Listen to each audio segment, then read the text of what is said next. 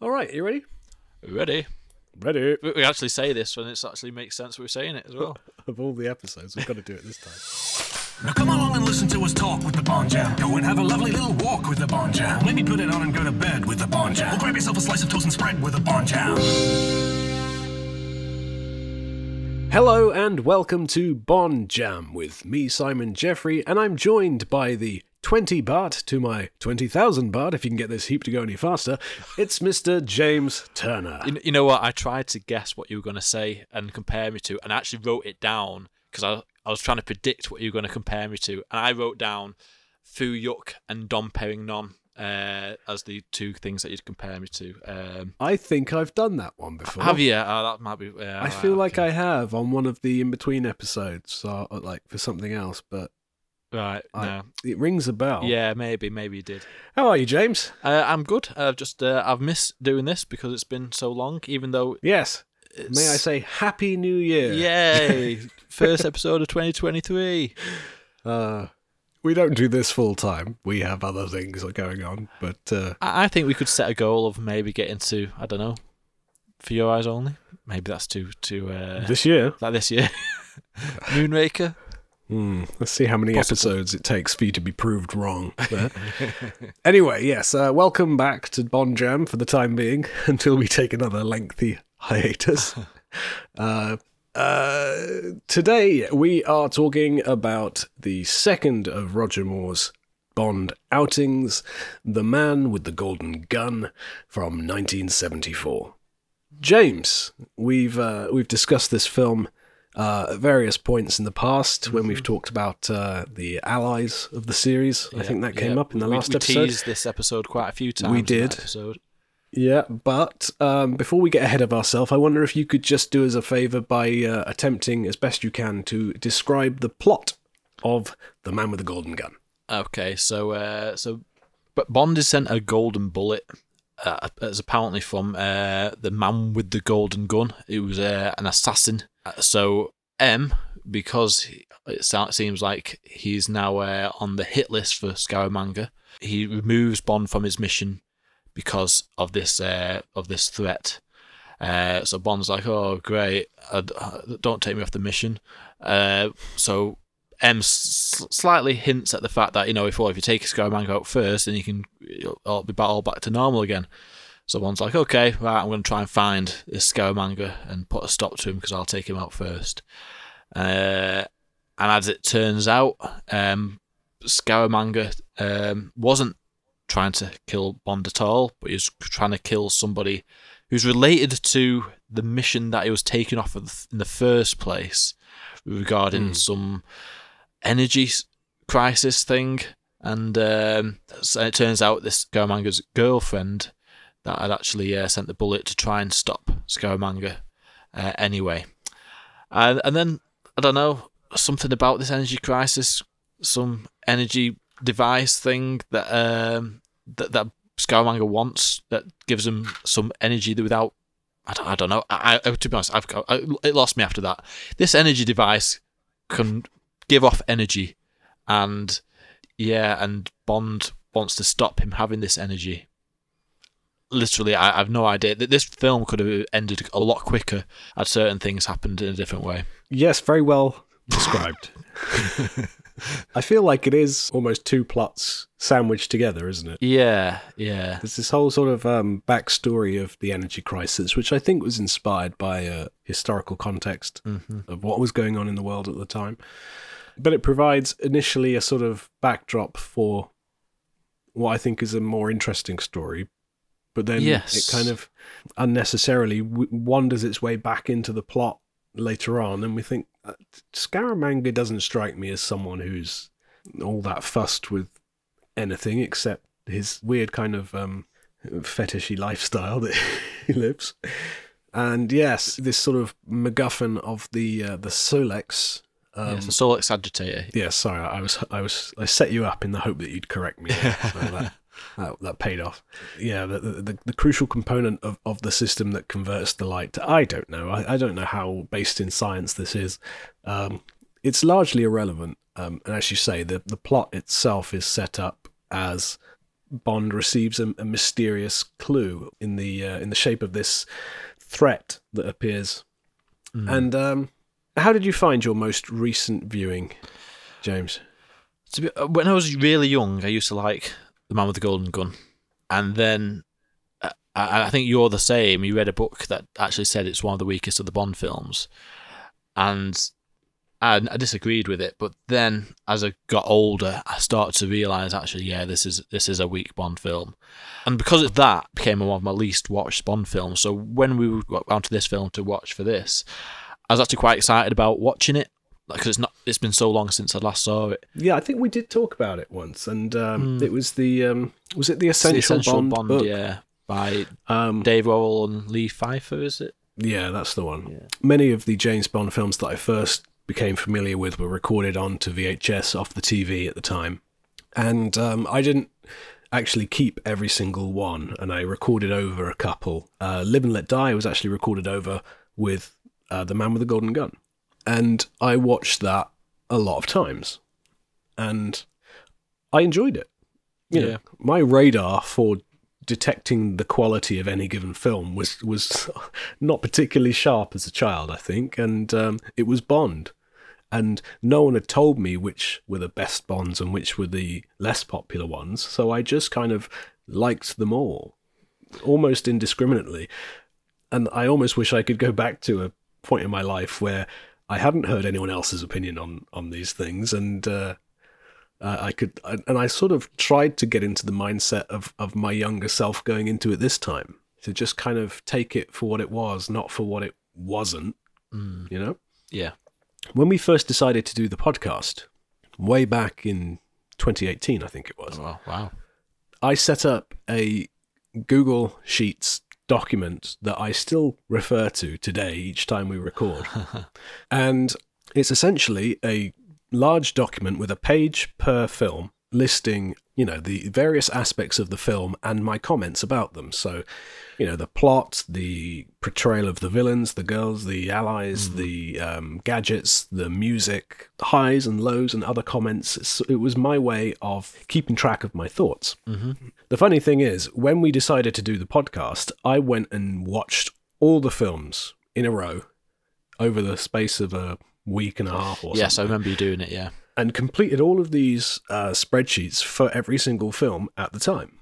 Because I was naively under the impression that we would get through these episodes within a few weeks. Yeah. You know, I've watched it at least two more times since writing my initial comments about it. And but it, what's interesting is reading my comments from 2018 when I watched it.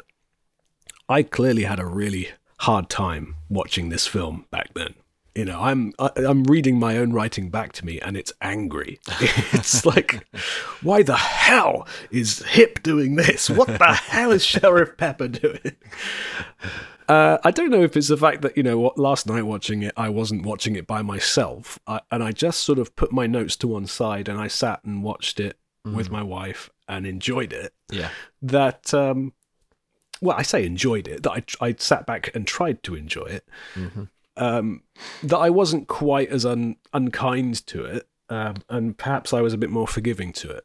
Um, my my opinion on the film has has changed throughout the years from loving it and not knowing any better to being perhaps overly persuaded by someone else's opinion in a book that I shouldn't like it at all and going, oh, oh, oh yeah, okay then. Um, to going, no, you know what? I, I'm going to think for myself. I am going to like it anyway, regardless. And then actually, it's not actually that good. It's, it's sort of come and gone here and there.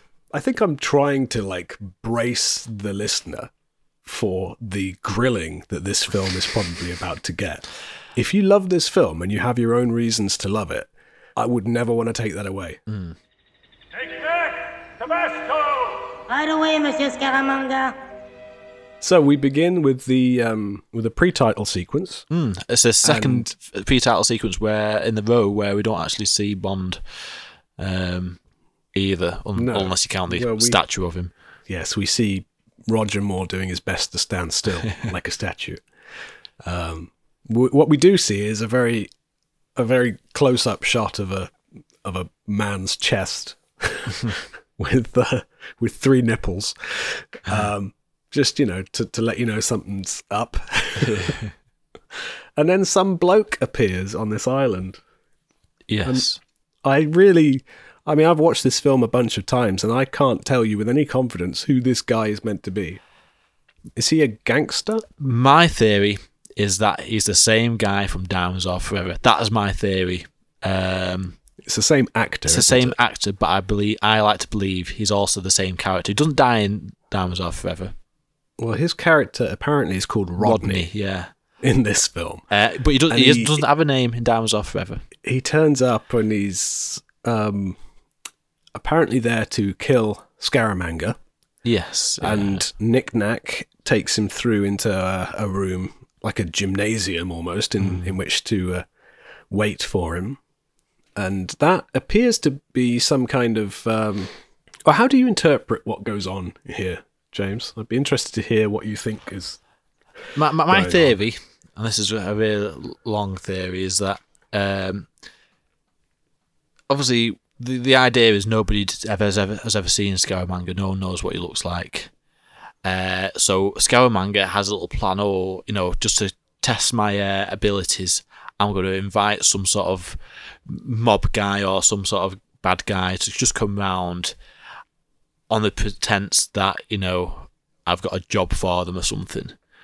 And then uh, but he, with the idea that you know if he gets I don't know maybe he's told Nick Nack or you'll get paid or tell the tell the guy who comes he's going to get paid if you take me out or something like that. And then um, but he used Scaramanga all planned this so he can use this as a little training exercise. So that's why he's invented this fun house to you know it's kind of they're there to uh, give Scaramanga a bit of a good time because he you know he enjoys taking somebody's life. Uh, yeah that, that that was my understanding that um that Nick Nack sort of organizes these um various types of criminal and paid assassins yeah. to uh, to pay Scaramanga a visit and um, attempt to kill him as a as a means for Scaramanga to stay sharp and to hone his skills himself. You know, with a sort of live training exercise of some kind. I think the issue with it is though that um, I don't think it really convinces me that Scaramanga is is all that capable. It seems like Rodney has several chances where he could have killed Scaramanga before yeah. before before he even saw him there. You know, because he gets the drop on him when he first appears. Yes, you're right. Yeah, Scaramanga doesn't see he's even in the room before he's pointing a gun at him from behind that chair. yeah. It, then it's just a rubbish shot. Then, um, In that, well, he's sort of like shooting off to the side from the hip. it's like, do you just tell Nick Nack to get the like bring bring me a hitman, Nick Nack, bring me a hitman, but make sure it's not a competent one. make sure it's some guy who's got an overly expressive face whenever he sees something mildly confusing. yeah, But the, I mean, speaking of mildly confusing, his whole kind of setup there, that fun house, that gym, it's a real mismatch of kind of eclectic decor and stuff, Yeah, isn't yeah, it? Like yeah. when Rodney's on his way through, he sort of walks past this kind of um, this sort of bug collection, oh yeah, yeah, yeah. and and then there's sort of like a mixture of different architectures and dangling skeletons and psychedelic patterns on the wall and and you know all these uh strange modern art angular structures and mirrors and things and you know some of the the worst looking so-called wax figures that uh, that I've seen uh, speaking of which, is am I right in saying that the cowboy one is Roger Moore again? oh I don't know Uh, who's just wearing a moustache? Maybe. I don't know. I think what struck me on this viewing more than ever before was how strange Scaramanga is.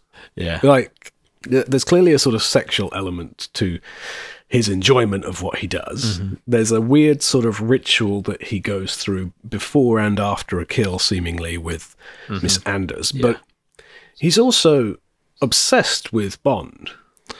Yeah, and goes to great lengths to um uh, to, to fabricate the the um, the waxwork, you know, and he regards it, and later in their conversation when they're having dinner together, you know, he's just off his rocker completely. Like he he's- he re- he would regard killing Bond as the one an indisputable work of art in his lifetime, like beyond any other challenge that he could find for himself. He uh, he would regard that as as his greatest achievement Yeah.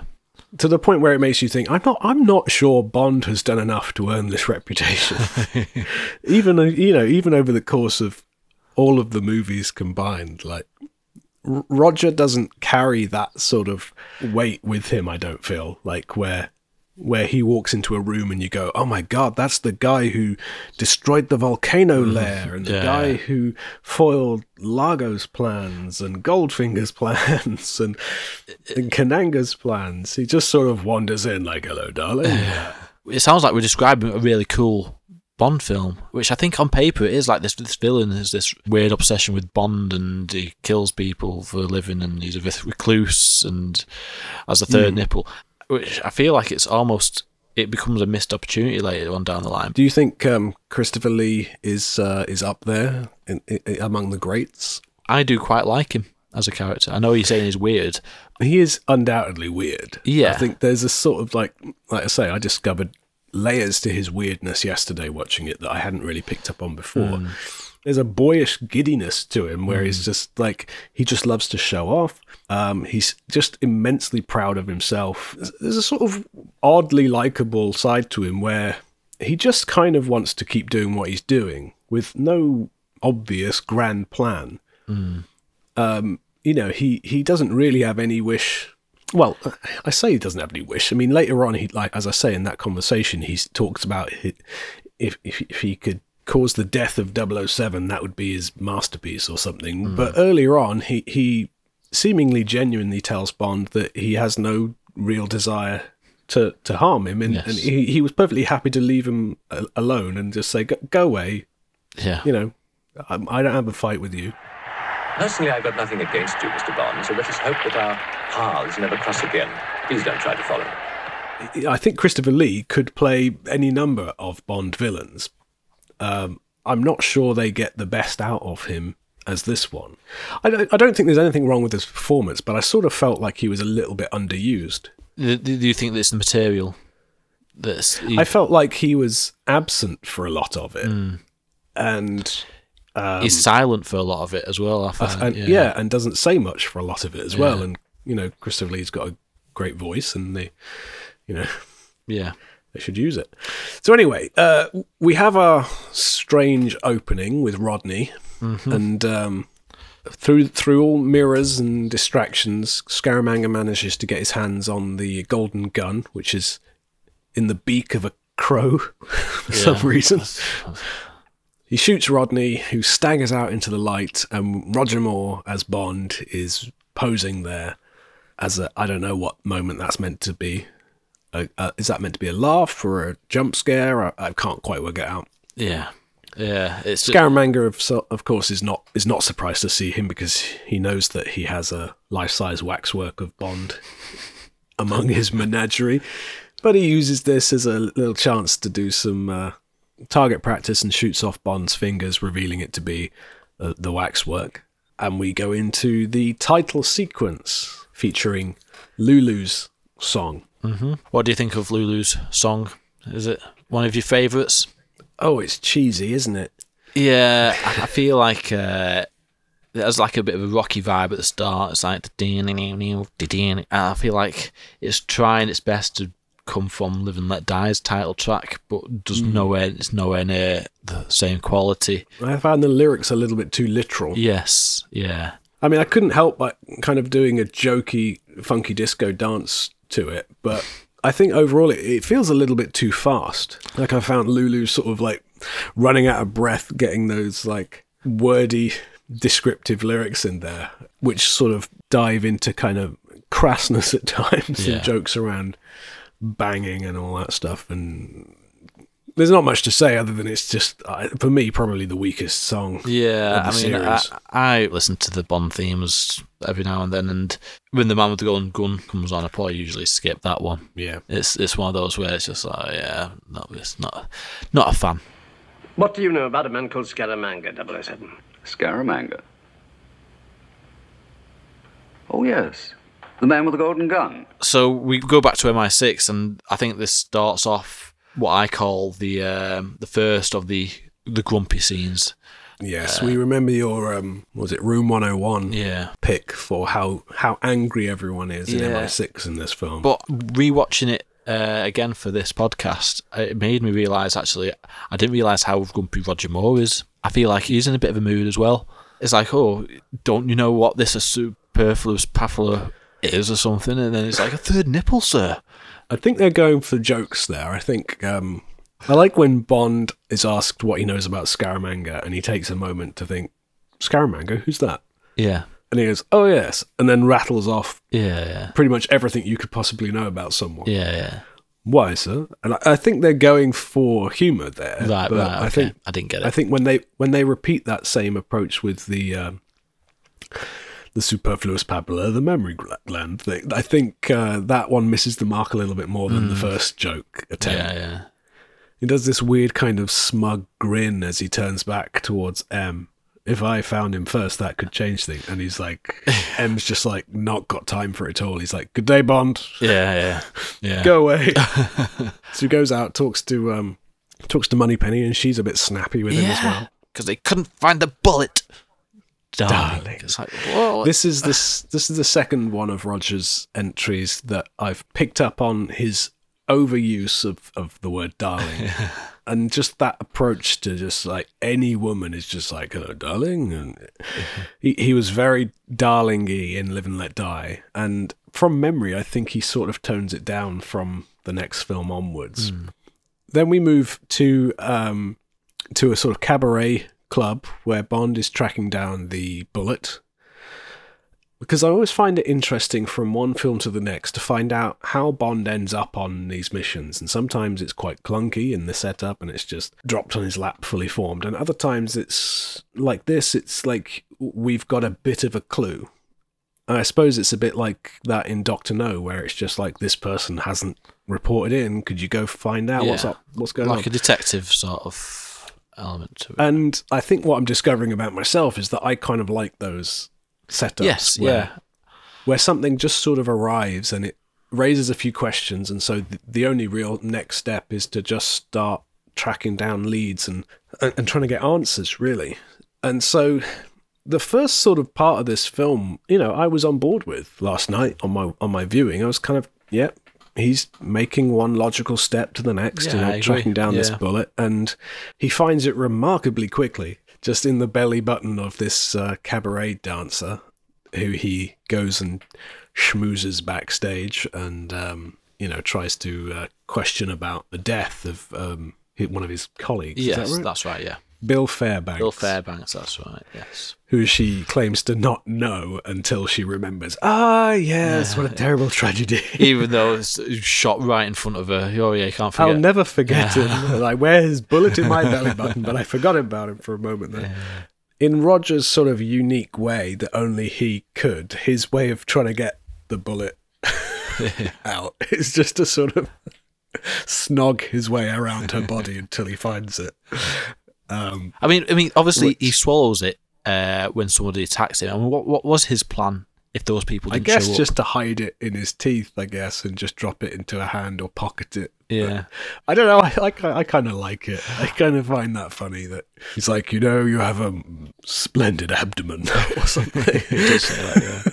um, but yeah, then then some kind of big burly ape-like guys just burst in and start attacking, and there follows a, a, a somewhat unspectacular fight of just shoving and Pushing each other around and, the and room. pushing. Yeah. Not not a huge amount of choreography going on here, and the music is a little bit overzealous and uh, and, and trumpety at this point. Um, John Barry is back, and we should be grateful of that. I don't know. I think it's not his best work so far in this film. No, I, I, I- I'm a fan of George Martin's scoring in Live and Let Die, um, Hmm. and it, does feel weak. This it's like almost like John Barry might not have had enough time to to do I this. mean, I, we- don't we- know. we criticised um, Live and Let Die a little bit for having large portions of unscored, parts, yeah. Action. But actually, what's what's interesting is that this does as well, and this is John Barry. Yeah. The first half of that car chase later on has almost no music. Mm, yes, you're right. So uh, you know, it's not. I don't think he's perhaps, like you say, not not had enough time to prepare or not found a groove yet. Colthorpe, there's no such thing as a 4.2 millimeter gun.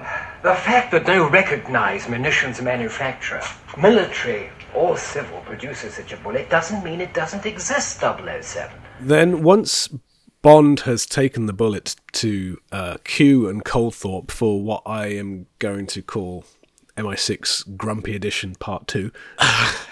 Yeah. Um, chap who made the bullet 007. Oh, Just needless anger in these scenes. He then traces down the, uh, the the suggested name of Lazar, um, who turns out to be a sort of bespoke ammunition maker and gun maker for private clients. Um, you know, Yeah. most of them killers and criminals of various kinds.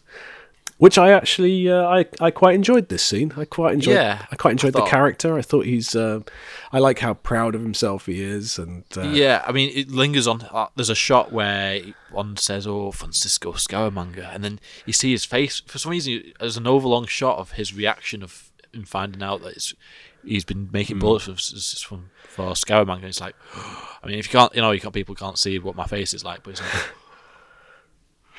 Well, my my you know confidentiality with well, I can't remember what he says, but it's some- something about confidentiality. Yes, he does. He's like, um, he's like, I, I, I couldn't, I couldn't possibly. I'm too. I'm. I, that's like, I'm far too.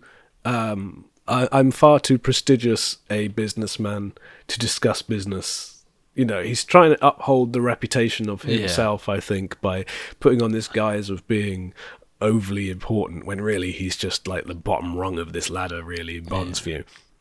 Bond's quite brutal in this scene. I found not, not brutal, but quite you know cold. Yeah, Um, he's got very little time for nonsense in this scene. It's kind of he really does want to find out who Scaramanga is and where he is because obviously he feels that threat of, of him. You know, he's trying to hunt him down. Yeah, so he does. He just sense. takes a takes a shot between his legs and uh, loads for another one. I, I, I like this Bond. You know. Yeah, like yeah, this. yeah. Uh, Come on, I've got no time for this kind of nonsense. so Bond tracks the bullets down, watches where they go. They they get picked up in the casino by um, Miss Anders, played by Maud Adams in her first appearance. Um, so he tails her, is about to follow her, and then gets cut off by another car that appears, and that's Right. when yeah, Miss Goodnight appears, and your your voice suggests a change. Yes, In your- this is this this is the this is a turning point for me. Um, All good up to there, I think. yeah, I was I was all, I was all on You know, board. Um, grumpiness aside from the MI6 lot, and uh, yes, grumpiness aside, you know, maybe just you know, it's just stressful, stressful, stressful month. I Yeah. don't know. Um, yeah, Goodnight's appearance.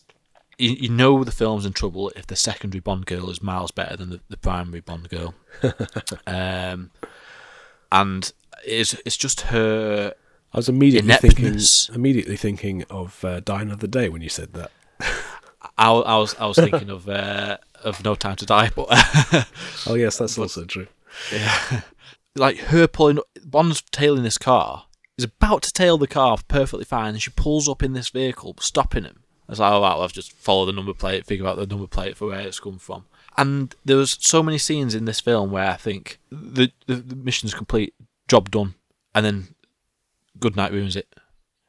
What I find interesting is that a little behind the scenes story, and this is just from memory, so don't quote me on it. But um, Britt Ekland apparently learned that they were going to be making The Man with the Golden Gun and contacted the the filmmakers to say, I, "I'd like to play Miss Goodnight." And and the response at that point was, "Well, you know, we don't always adapt the books, you know, Right, word for right. word. We don't even know if there'll be a Miss Goodnight."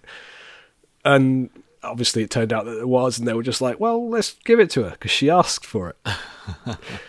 um, so I kind of I have to commend her on the fact that she just went out to get this part for herself. Yep. Um, and s- yeah, it's it's written poorly anyway. I don't know Yeah. if you could play it better than she did.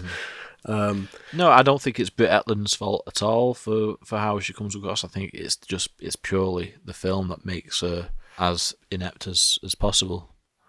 So Bond drops her off at the hotel to meet with Miss Anders, and uh, you know he um, bribes his way into the hotel room. I say bribes; he doesn't really have to bribe his way. He just says, "Can you open this door for me?" And the guy's like, "Yeah, all right then." Oh, surprise! Oh, oh, yeah, surprise!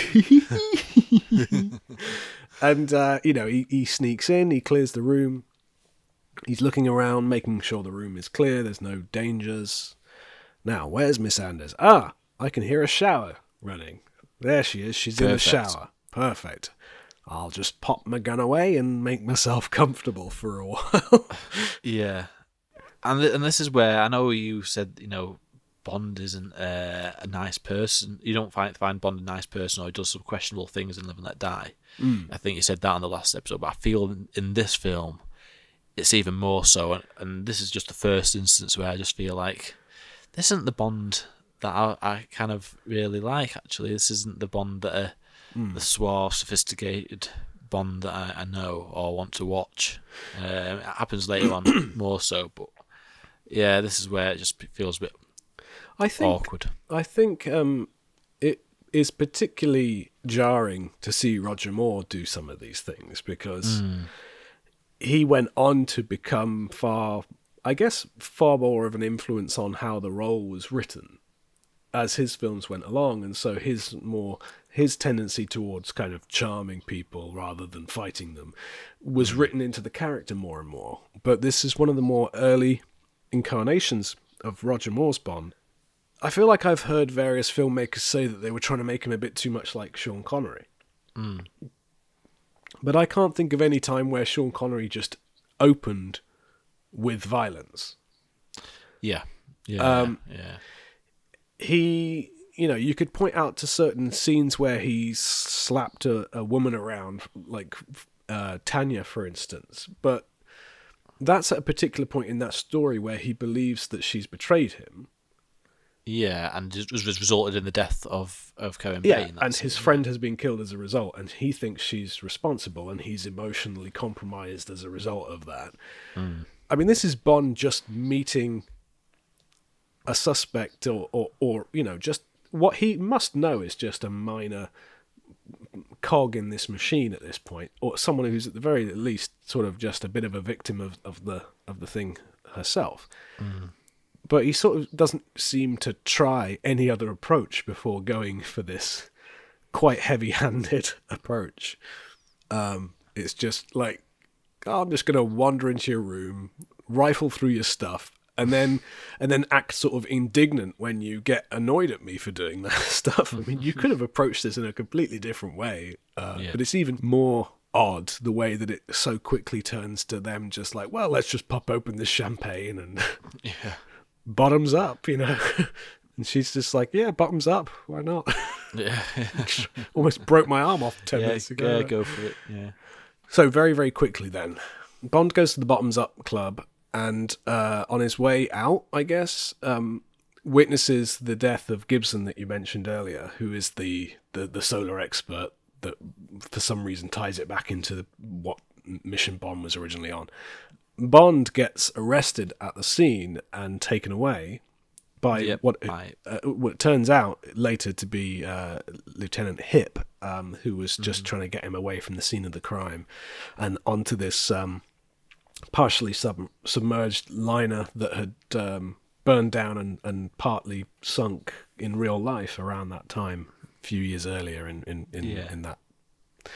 So, I, I- you know, I quite like that setup of the um, of that location with the MI6 um, sort of slanty office, secret hidden base. Yeah. I don't feel like we ever get a proper decent like wide shot of it to to really do it justice. Mhm. There's a lot of sort of angled doorways behind people, but Yeah. I think it's a bit a bit sort of wasted almost. Um, but it's our first interaction with Hip, int- uh, our first introduction of Hip, and Yeah. um, we see Hip, and his first thing he to do is, you know, to get Bond away. That's what he says. He wanted to get Bond away from the police. Yeah. His name's Lieutenant Hip. He's a he's a he's, he's a police. He works for the police, but also works for MI6. So why can't Lieutenant Hip just go? No, it's all right. It's, it's, it's all right. He's with me. This guy. I don't Um, know. Hip Hip doesn't seem to have any kind of consistent characterization from one No. scene to the next. The but one- because of that, because of that, he, he Nick steals the, the Solex.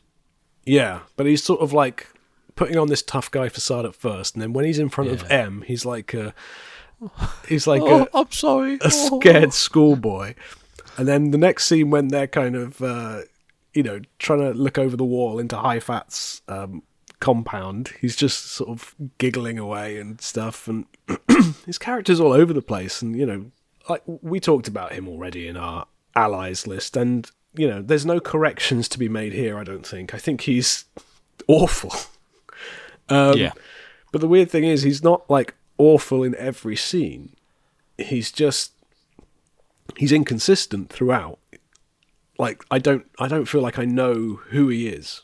I, I mean. I even feel like Bond's sick of him. Um, from that first interaction, I feel like even the bit where he's like the, the peering over the top, Bond's just stood there with a cigar, like, take your time. yeah, whatever. Okay, I just want to get, yeah, I- Yeah. I don't want to be here.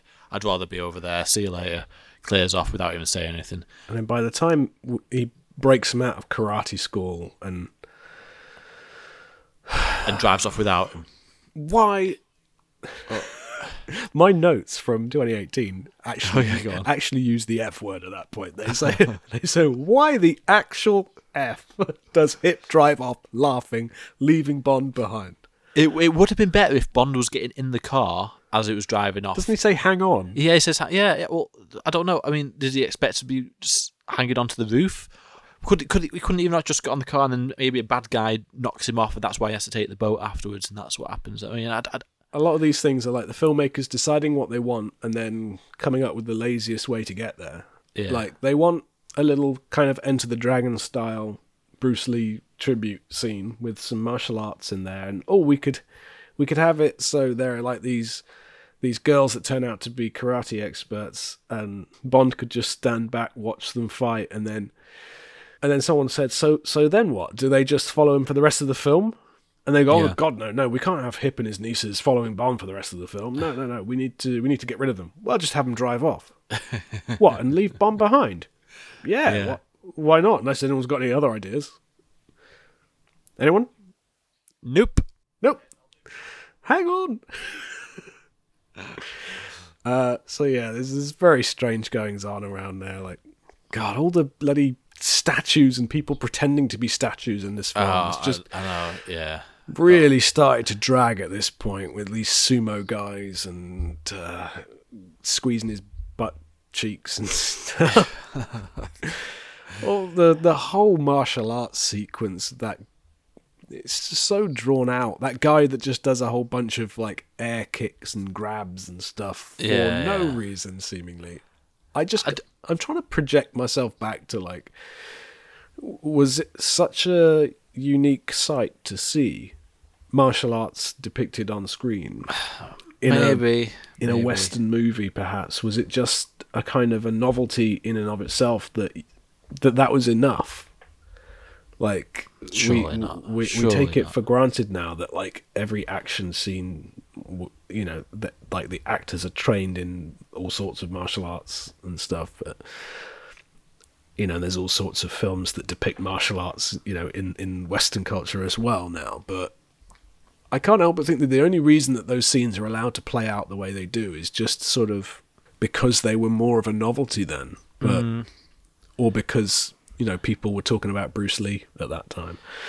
Um, Yeah, I don't know. I mean, in fairness, Roger takes a, a, a few decent kicks and beatings in that scene, you know, Yeah, and it's yeah, yeah. seemingly all him getting kicked in the chest and stuff. It's hard to believe that he could actually best some of these guys in a fight, though. I mean, Yeah. Chula, Chula looks like he would kick Roger Moore's ass. Yeah. yeah. Um, so anyway, he drives off. He, he scares them off with a little propeller, and then he gets in that boat. And that, that poor kid who's trying to just he just wants to sell elephants. And I know, yeah. Um, Because everyone's grumpy. This is a grumpy scene, part four or whatever we're up to now. Yeah. Uh, Bond's just like, okay, thanks, see ya. throws him off. Um, Roger Moore apparently did not like doing that. He was like, uh, that, that's just unkind. it is a little bit. I mean, I like to see that he's sort of saving him from danger by getting him out of the way, but don't promise the kid 20,000. and then, But, and uh, then, yeah, then what, then what happens, James? he drives so fast that he soaks Sheriff J.W. Pepper, who happens to be on holiday with his wife. the thing is, I, I know you. We, we, it's like, what the hell is he doing there? But to be honest, if his cameo ended there, I'd be like, oh, that's quite a funny little. Uh, Oh yeah, yeah, yeah, absolutely. And there are a number of times where I turned to Katie because she'd forgotten what happened, and I said, um, so "What's what's that? You think that's you think that's it now? You think that's one and done? Is that is?" If there was ever a character who you could say with absolute certainty would never go to Thailand on holiday, it would be Sheriff Pepper. Yeah. I'd go as far as to say he would never leave the US. Like, what on earth has brought them to Thailand? It's just coincidence after coincidence that sort of really ask you to suspend disbelief at this point. But, uh, maybe for like in the last film, maybe he got like a little uh, a free holiday to a destination of your choice. Oh, let's go to Thailand.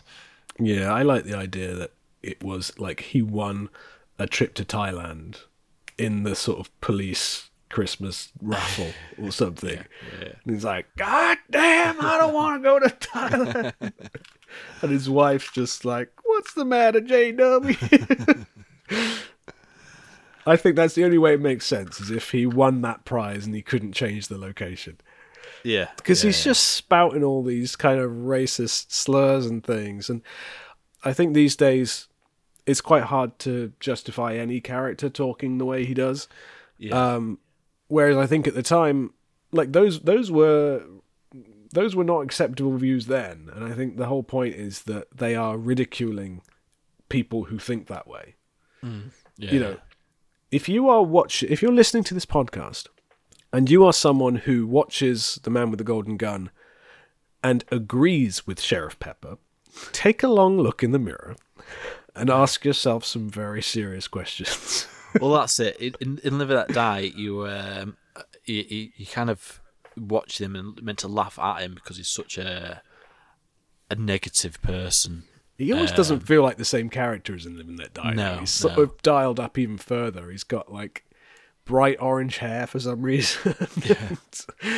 I mean, I laughed. I'm not going to lie. Well, I, that's I it. laughed yesterday. Yeah, um, and that's what he's there for. It's just the ridiculousness. If you can look past the ridiculousness of the situation, you might get you As you say, enjoyment out of it. If that was just like, oh, he makes that appearance and then that was it, you, that would be it. Yeah, fine. yeah, Then he gets pushed in the water by an elephant, and even then, if that was it, I'd be like, okay, you, you've had your fun. Yeah, yeah. but it's not it. Um, but meanwhile, Scaramanga kills Hai Fat. Who cares? Hai Yeah, Fat's. Hai Fat's dead. Oh, see you I later. forgot. Um, barely I forgot. Hai Fat was in it. Yeah, I know.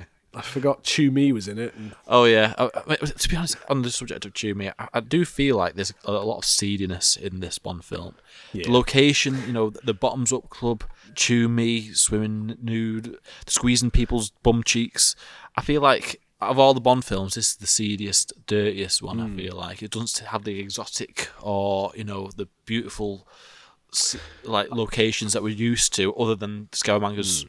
actual place where he lives. I don't know. I think uh, I think Diamonds Are Forever comes close Mm, yeah, maybe. because I yeah, think there yeah. there is a sort of exoticism, if that's a word, about Yes, true. about the Asian locations. It's not like just Las Vegas, which is renowned for being a sort of place of artifice. and- Yeah, no, you're right. Excess. Yeah, Lost, uh, Diamonds Off Forever and the Golden Gun Yeah. maybe up there, and you know both of those films I don't ha- have high regards for. It does make me wonder if uh, Guy Hamilton. I cannot work out whether he's good or not. As a you know, uh, uh, like what's his aggregate score overall? You know, he's got Goldfinger under his belt, which is a widely renowned classic.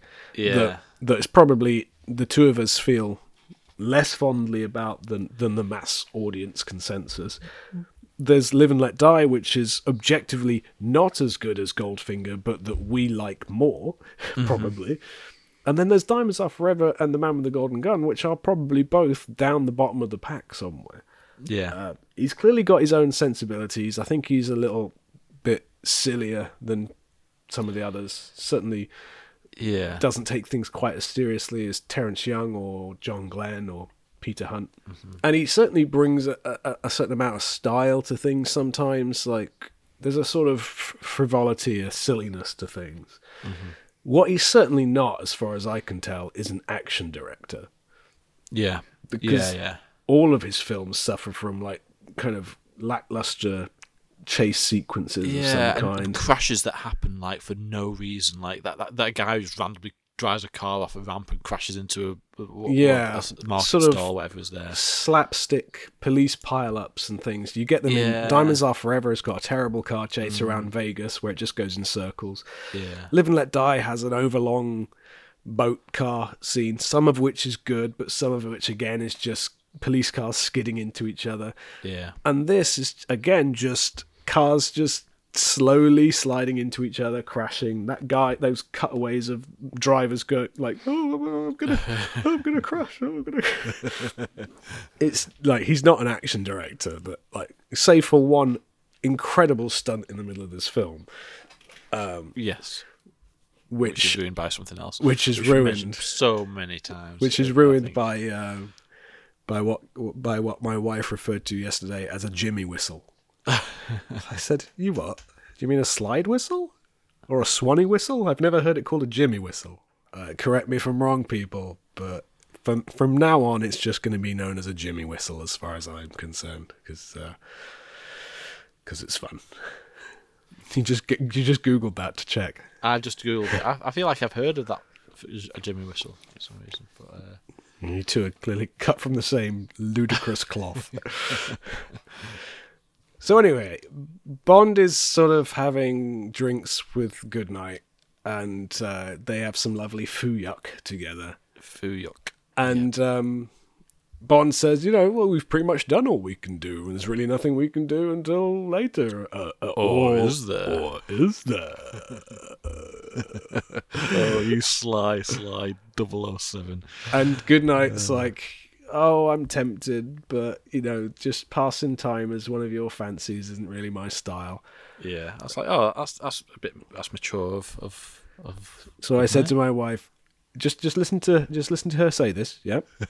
okay, now now start counting and see how long this lasts. And it is less than thirty seconds. the very next scene, he's like, "Oh, my hard to get at act didn't last very long, did it?" Like, why put it in there in the first place then? Why didn't they just have a drink? And she goes, "Yeah, sure, let's go back to your room." Yeah, What purpose did that serve? Uh, It's like, oh, the writers, they tried to give her depth. And what's her excuse for giving in? I'm weak. yeah, no. and to make matters worse, Andrea Anders pops up. So Bond decides, oh, I'm just going to shove you in a wardrobe whilst I do it with another woman. Again, I did laugh. Maybe it's wrong of me, but I did find that funny. Poor Goodnight. Yeah, I, I, I feel like because she's inept as a character, Yeah. Bond knows that anyway, and she'll just I feel like Goodnight knows full well what she's getting into with a night with Bond. That she's never going to be his only one. Yeah, That she kind of just signed up for it anyway. It was like, yeah, I'm weak, whatever. Let's just do it, even though we won't, we won't talk, we won't last, you know. So by by the very next scene, you know, that's pretty much it for for for Miss Anders. She she s- sets Scaramanga up and then pays the price for it. Yep.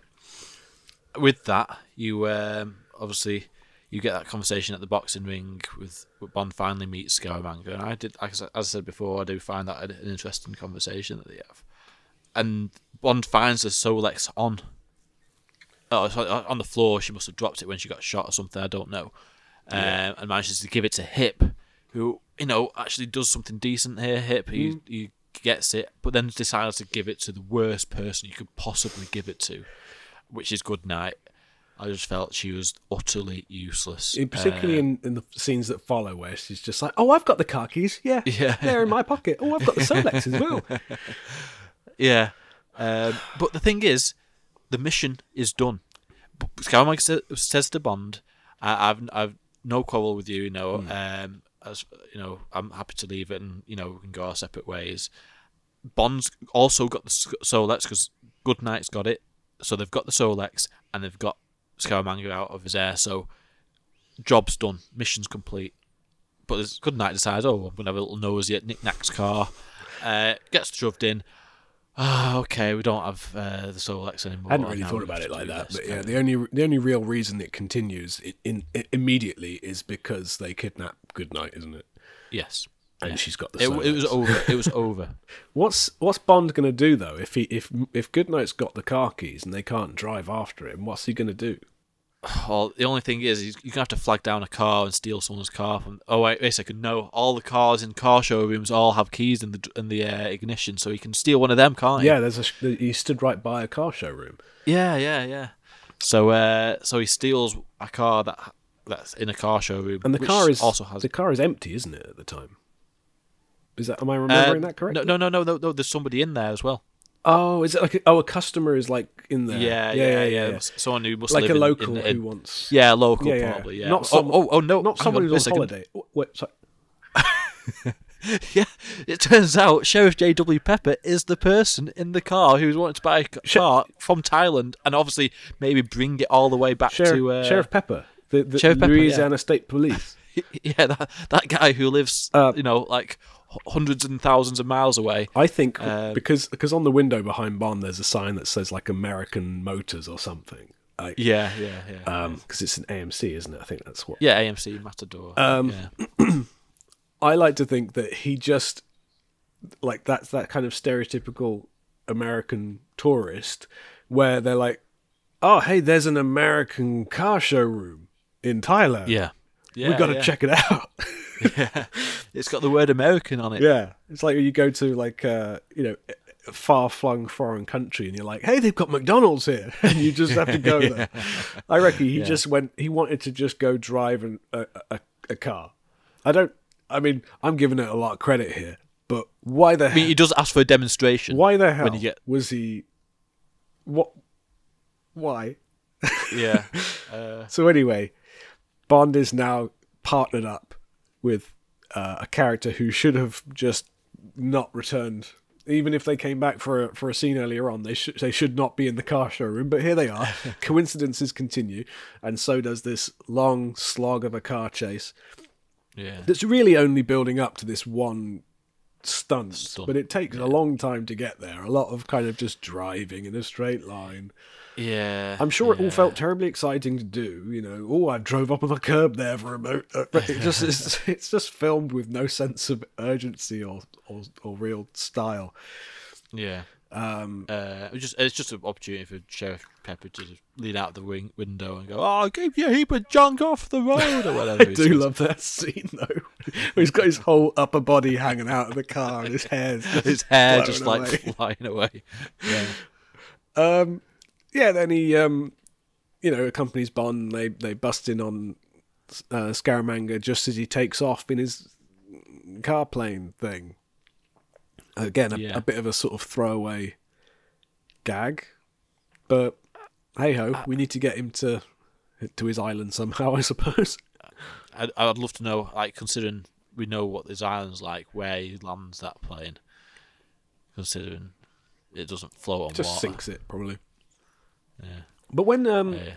when Bond is on his way to the island in that plane, Mm. I think that's the best Roger looks in this movie.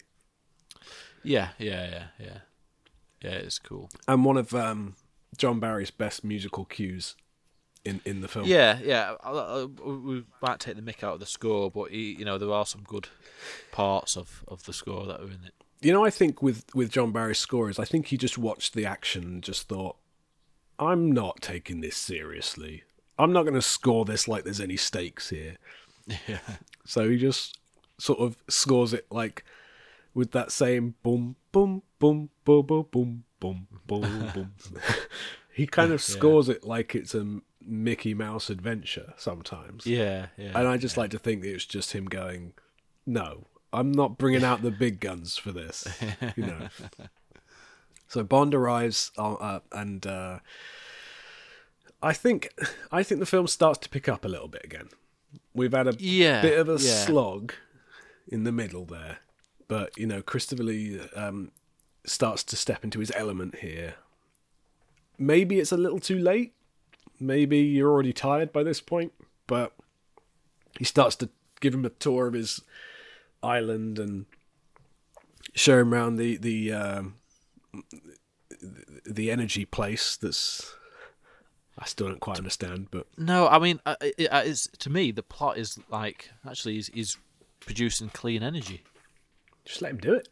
Yeah, let him do it. You know, he's, he's clean energy for his island. He's not he's not causing any pollution to the islands around him. Just it's fine. He's he's, he's not a bad guy. What's the problem? Because he- he kills people with a weird pervertish way. He said he's, you know, the- Bond says that uh, the oil sheikhs will pay him just to keep it off the market. Yeah, So he's saying that Scaramanga stands to get very, very rich from people in the oil industry just by not making his breakthrough publicly available. Well, okay. Leave him alone then. I do feel I, I feel like the, the only reason why because I, I imagine the writers probably thought, oh, hang on, this isn't uh, this isn't as evil as we thought, so we'll give him a big gun that it also powers, and just use it to blow his plane up, and just, that shows you how evil he is. It's all, to be honest, he's just got a gun, a just Yes. more powerful gun from the energy. That's what That- I that's call it. trouble. so they have their little dinner, which we've spoken about, and then they have a little duel, and it's a, a little bit plodding, but it's it's good stuff. You know, it's the stuff you remember. I think. Um, Yeah. and then Goodnight has to contend with the uh, the overwhelming forces of Scaramanga's many many henchmen. Oh, oh no, wait, it's just one bloke who appears to be on a um, non-speaking extras contract. In scenes where it looks like he should be saying things, it's like he, Instead, he just he, just he hasn't been paid to speak, has he? I think it was true to some extent that you'd get like probably you'd right. get like one fee if you didn't say anything and another fee if you said a word. Well, that's, that's how it was when I used to be a, a supporting artist, as we like to, to call them. Um, So you think they paid Yeah, him less because he just beckons? yeah, yeah, I, I I reckon so. I mean, they were they, for some reason they didn't want to hire actual mannequins for being for Al Capone, even though they don't say a, a single line.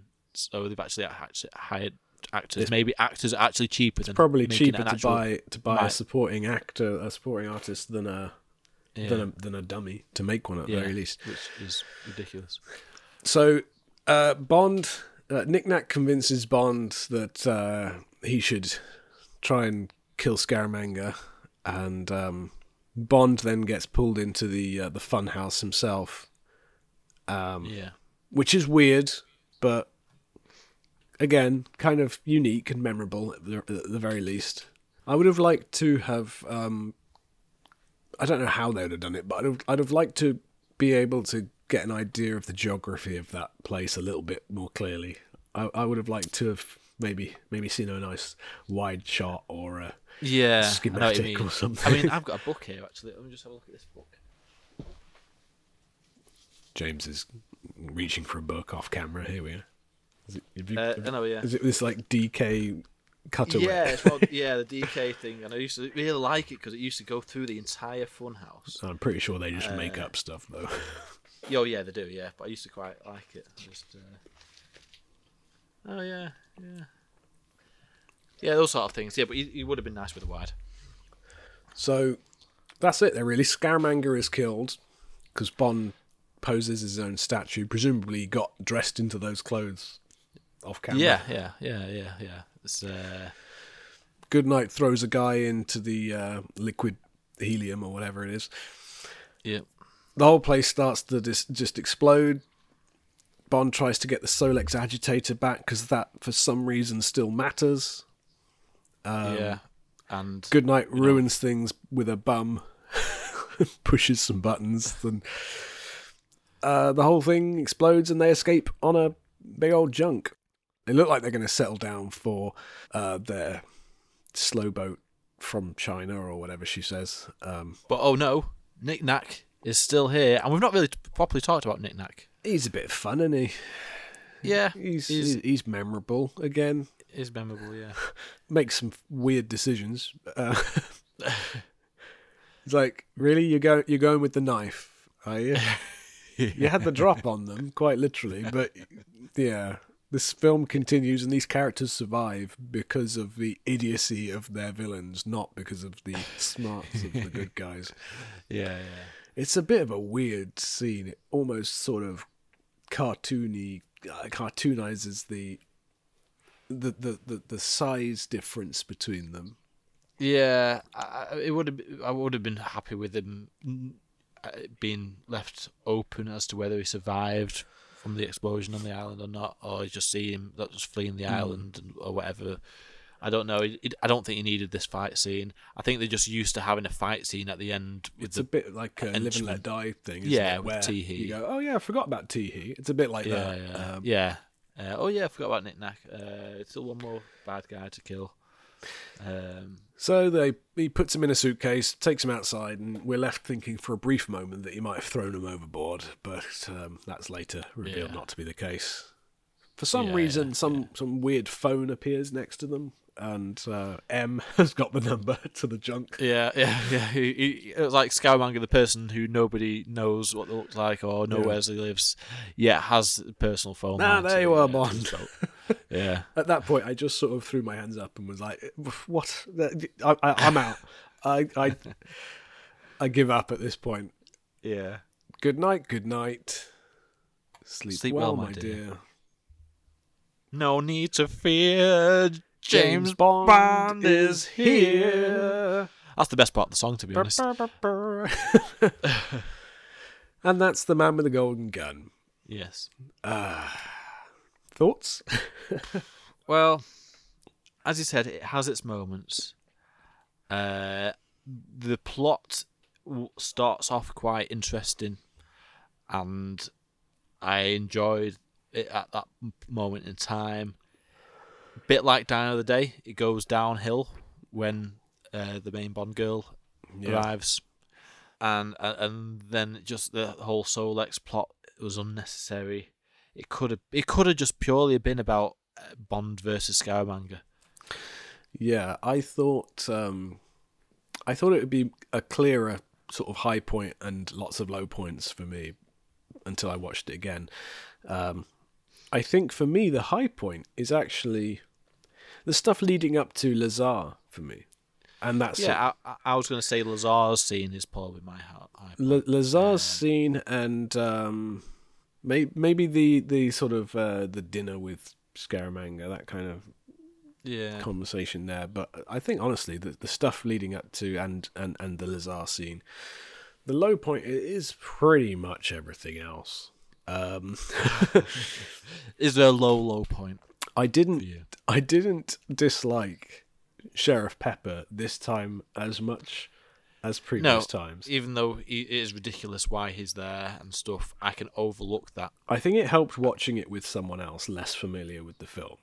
So I could be Right, like, right. "Oh, I've just remembered what's about to happen," and then and then enjoy their reaction to it rather than dwell on my own feelings about it. Yeah, and even as a kid, that those those, that, those Sheriff Pepper points were something I quite enjoyed as a kid, and that's what Yeah. why it's probably there. Honestly, I mean, Um, apart from certain characters who are poorly depicted, like Hip or Goodnight or Sheriff Pepper, whether you debate whether he should have come back or not, I think genuinely the the weakest part for me is just that really s- slow slog from when they exit the kickboxing part r- really up until he arrives on the island. And that includes unfortunately that corkscrew jump in the car. Yeah, yeah.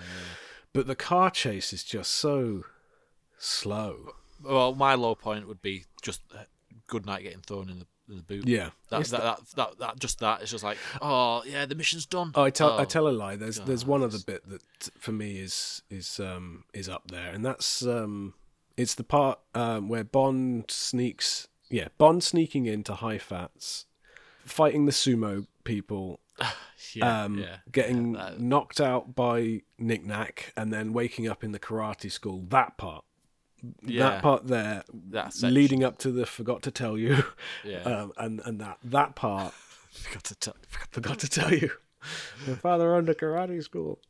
Maybe my single least favorite scene is the sumo wrestlers scene Yeah. because yeah. one of the guys just seemingly gets laid out with like a single kick. The other guy just gets him in a bear hug and hisses and squeezes the air out of him while Bond gropes his backside. Yeah, yeah. All of that leading up to tho- those sword fighters. One of them who who, who seems to die apparently. Yeah. Um, the, the the guy does that fight fight on his own, and then, I mean, I, I kind of vaguely like Bond kick him in the face, and, then yeah, I didn't mind that bit. I don't mind the martial arts fight that Bond has Yeah, yeah. with with either of them. Really, I, I I like when he kicks him in the face, and then I like the look that Chula gives when he's like keeping his eye on Bond Yeah, as yeah. he bows. But other than that, that whole bit is just like, oh god, get a move on. Um, yeah. yeah, it's just lacking. It's just, but I have to say, like, and this might give away some of my feelings about more recent Bond films, but I would rather watch a weak Bond film. Well, I, I draw a distinction between a weak Bond film and a bad Bond film. And sometimes a bad Bond film would be all right as a film if it weren't a Bond film. Yes. And there's been a couple of them lately. Mm-hmm. No Time to Die, I think, would be a pretty good film. Yeah, yeah. Is it a Bond film? That's up for debate. This is a Bond film. There's no denying so- yeah. this is Yeah, a yeah. Bond film. It it may be one of his weaker outings, but everything is left intact. The- Yeah. like by the end, everything is sort of preserved and Yeah. uh, and the way it's meant to be, ready to do the next one. Yeah, and it So- has the it has the the things we expect from a Bond film. Yeah, it doesn't do isn't any of them formula. particularly well, Mm. but it doesn't damage anything beyond this film.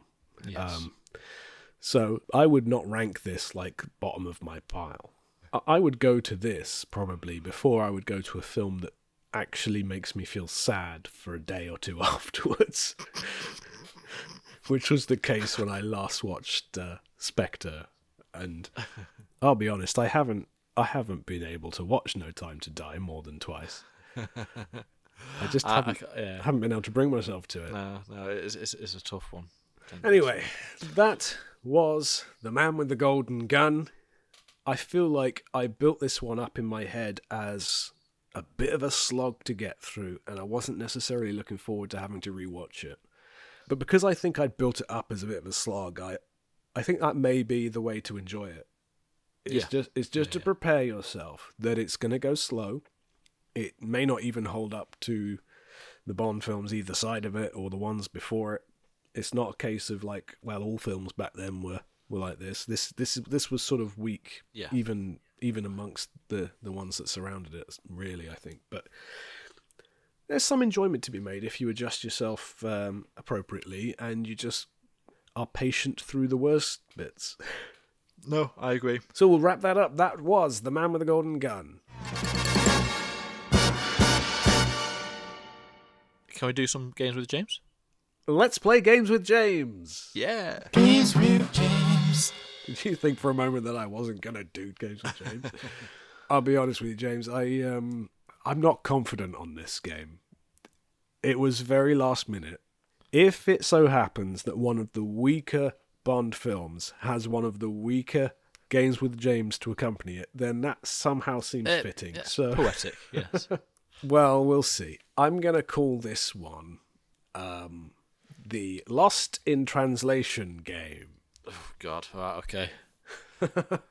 So what I have done here is I've taken the names of some of the Bond film titles Yes. and I have turned to my good friend Google Translate. I have translated some of these names from English into Spanish. To Spanish, okay. This And is all Spanish. I have taken the Spanish translation and I have copy pasted it into Google Translate Uh, but I've instead of telling instead of telling Google Translate that it's Spanish, I've told it that it's Portuguese Okay. because certain words are similar, right? Right, okay. God, this is going to be confusing. So it's gone from English to Spanish, and then from Portuguese to Swedish. Right. But it's doing it as if it's thought it was Portuguese. Yes. Even though it's Spanish words. Right, Yes. Okay. And then I've taken that Swedish translation of what it thought oh my was God. Portuguese, and I've translated it from Danish, because Swedish and Danish have similarities. Uh, I've chan- translated the Swedish into Dan- uh, from Danish From to Danish. German. Yeah, Oh, not wow. from one to the next to the next to the next. No, there's there's a sort of gap in between each of these stages. Yeah, okay. So from English to Spanish, Portuguese to Swedish, Danish to German, and then from I've actually tweaked it a little bit in some cases, German to Dutch to English. Yes? Okay. So we've- we've German to a- Dutch and then Dutch to English. Yeah, in some cases where there wasn't a direct link because Dutch and German are not all that similar. Um, what sometimes it translated one or two words, just going German and then Dutch to English, but sometimes they need a little help in between. Needless to say, these have been put through the Google Translate mixer uh, to see how they came out. So, Okay. I think I've got 10 just about because a lot of these actually came out more or less intact. But Really? Wow. what I'll need from you, James, is a sound in Oh, which uh, a sound I can uh, a sound I can insert if you get any of these right. You know, you know what? I forgot all about the games with James. Right and wrong answers. Um, uh, I know one for, for no. What's your one for no? Oh, shut up, you. Right. I'm just gonna go for that. Well, just just throw in any old one for yes. Oh, correct, 007. I just throw, throw something. Yeah, let's let's not Yeah, overthink it. So the first one is today's light lives on. Today's light lives on. I'm going to say The Living Daylights. Correct, 007. Well done. Yeah. The next one is you only live occasionally. it must be You Only Live Twice. Correct, 007. Yes, of course it is. uh, I just like that one. Yeah. the next one is the morning does not stir. Ooh, nice one. The morning does not stir. Oh, that's that. That is a toughie. Um, I'm going to say tomorrow never dies. Correct, 007. Oh yes. The next one we have is where no. It's got to be Doctor No, surely. You would think, wouldn't you? Oh, shut up, you. Where no is somehow Thunderball. what? oh my god! I think what happened getting- there is that it translated from one language to another, and then it didn't do anything with it for like three stages because it couldn't. So it Yeah. just stayed the same for like three stages, and then Yeah. one of the languages near the end was like, "Oh, I know that word." uh, the next one we have is to kill utsicht. To kill To kill utsicht. Utsicht. That's not even English. No. that word clearly went through the ringer and never came back out again. Um, to kill to kill Utsicht. I, I'm just going to go with license to kill. Oh, shut up, you. That is incorrect. Oh my god! What? go on. That was a view to a kill. View to a kill. I don't know what that means or where it got lost. Uh, I'm glad you haven't got them all because if you did, Yeah. I'd, I'd feel like I'd failed. all right. The next one we have is Square Rain. Square rain. Square rain. Square Rain. Um, it must be like a single word title. Surely it's got to be. Um, maybe I don't know. I'm gonna go for Spectre. Oh, shut up, you. No, Oh, no, that was uh, Skyfall. oh yeah, of course. Yeah, that makes sense. You say like it makes sense. Square Rain does not make sense. well, rain comes from the sky. Yeah, I don't know why. It must have s- the word for square and the word for sky must be similar in Yeah. Portuguese or Spanish. I'm not sure. Yeah. Um, okay, the next one we have is art. No. Right, okay, this has doc- got to be Doctor No, surely. Correct, 007. that one is Doctor No. All right, the next one we have. I don't know what these words are. This has gone into the translate and just never come back out again. Consuelo Menge. I'm reading them like Menge. I'm reading them like if they were English words. That's how you'd pronounce them. Yeah, yeah. Consuelo Menge. Uh, I'm gonna go for Spectre again. some some random thing for Spectre. oh, shut up, you. Consuelo Menge. I think weirdly, if you put that in to translate, it thinks it's like Luxembourgish or something, Right. which I which was not one of the options. But Consuelo Menge in in a language means something along the lines of "comfort me." It's Quantum It of is- Solace then. It is Quantum of Solace. okay, next up we What, have num- what question is this? uh, number nine. Oh god, two more left then. Yep, Okay, I was enjoying this. cellulose. Cellulose. Cellulose, Cellulase. as in one word, cellulose. I mean, I, I don't want to go for Spectre again because I feel like I, I've said it too I can give you. I can give you a hint if it helps that most of them most of Spectre came out as Spectrum. Okay, right, okay. It it, it didn't really do anything fun with that.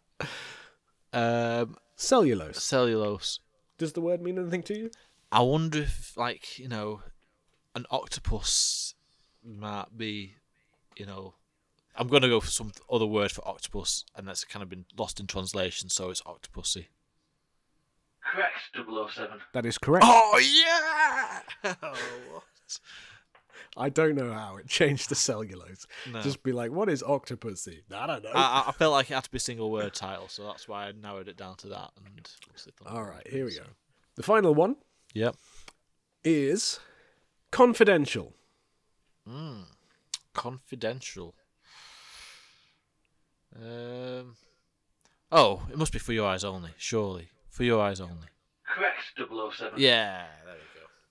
Well done, James. Did you enjoy that? Yeah, I did actually. Yeah, I was lucky that I even had enough to yeah. make this no, quiz. no. Oh, I got. I didn't get them all right. But there you go. I think you got six, but I will let the uh, text to speech person confirm that and say some nice things about you. which aren't nice at all. Well, you never know. This could be the time. James did indeed score 6 out of 10. Although he himself is at least an 8. Am I right, ladies? Oh, thank you, text to speech person. Oh, you've. you- Oh, you, you, you played me there. Uh, oh, I think she's. I think she's gonna. She's got something else to say. Oh, oh, oh. Sorry, I forgot to dock him points for the accent. He's probably more like a 5, all things considered. Ah, see, no, it wasn't. It wasn't Uh, as nice that time. No, that's, that's just just as plain nasty. I got you back. right, there you go. That was Games with James. Games with James. And there you have it. That was our The Man with the Golden Gun episode of Bond Jam. Hope you enjoyed it. I, I, I enjoyed being back in the saddle. Yeah. Is that the phrase? Yeah, don't, know why, don't know what I'm talking I, about. I, I thought you were going to say back in the saddle as well. Why do, why do I know that? Uh, Is that a Bond know. line as well? Is that a Bond line? I feel like that's that is a Bond line. I think it's a phrase, just in general, isn't it? Yeah, yeah, but I feel like it's a phrase that Bond has said before. Probably in A View to a Kill. There's a Yeah, lot of saddles in that. Yeah, maybe. Anyway, uh, we're not In the doing A View to a saddle. That's next. it. That's where it's from. Yeah. yeah. We're yes, we're doing um we're doing an our in between episode on on a subject yet to be decided at this point. yes. Yep. Well, I'm sure we'll Um, do something obscure or interesting. That we can... We'll see. Hopefully, it won't be as quite quite as long. Oh, I say that every time. I've got to stop saying this. right. I I I'm not going to promise when the next episode will be. Uh, n- just turn on your notifications if you like this episode. Great. Sorry, there are not more of them, but um, Hey, we've been going a while, so you know we're Yeah, yeah, yeah. We'll, we'll be back. You can get in touch with us in the meantime. You can follow us on YouTube if you search Bond Jam. Uh, you can follow us on Instagram, Facebook, and Twitter at Bond Jamcast. There's not much there, but you can use it to message us, and we will get those messages. Uh, that's probably the best thing you can use them for, really. There's so many Bond channels out there on Instagram that I just think even if I posted every day, I'd still be drowned out by the number of other channels there. Um, subscribe to the podcast on your preferred platform of choice. It's the best way to keep up to date when a new episode comes out. Um, we should all be on all the regular places on Google and Spotify and everything else in between, hopefully. Uh, if not, you're probably not listening to this if that's your platform of choice, so it's irrelevant. I have forgotten how to end, end an episode, clearly. Well, we'll- just. Uh, I think that brings us to the conclude and say, um, well, see you next time. Yes, uh, until that time, uh, take care and James. Don't forget to spread that jam. Spread that jam, everybody, and Cheerio. I said take care already. I, I you said, oh my god.